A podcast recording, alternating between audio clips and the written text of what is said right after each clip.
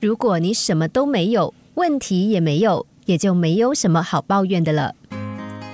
比如，你常抱怨某些问题，但是当你说你有问题的时候，那就表示你拥有一些什么。如果没有车子，就不会有车子的问题；没有房子，就不会有房子的问题；没有工作，就不会有老板和同事间的问题。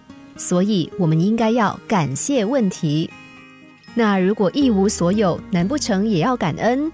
没错，有个故事说，有一个顽皮鬼无所事事的四处游荡。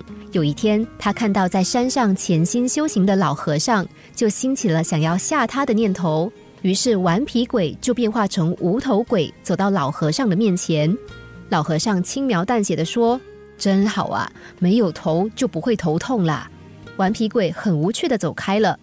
之后，他又变成一个有头有脚，但是没有肚子的鬼，心想这次一定可以吓到老和尚。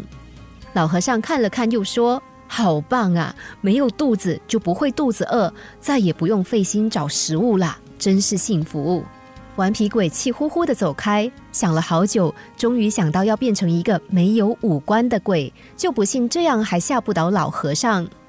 老和尚还是淡淡的说。没有耳朵就听不见扰人的噪音，没有眼睛就看不见人间的丑陋，没有鼻子就不会流鼻水，没有嘴巴就不用辛苦的说话，真是值得高兴。顽皮鬼再也没辙了，只好认输离开。如果你什么都没有，问题也没有，也就没有什么好抱怨的。如果你有水喝，有床睡，有工作做，有房子住，那就别再发牢骚了。你只是忘了要感恩。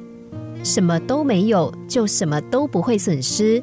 什么都没有，真好。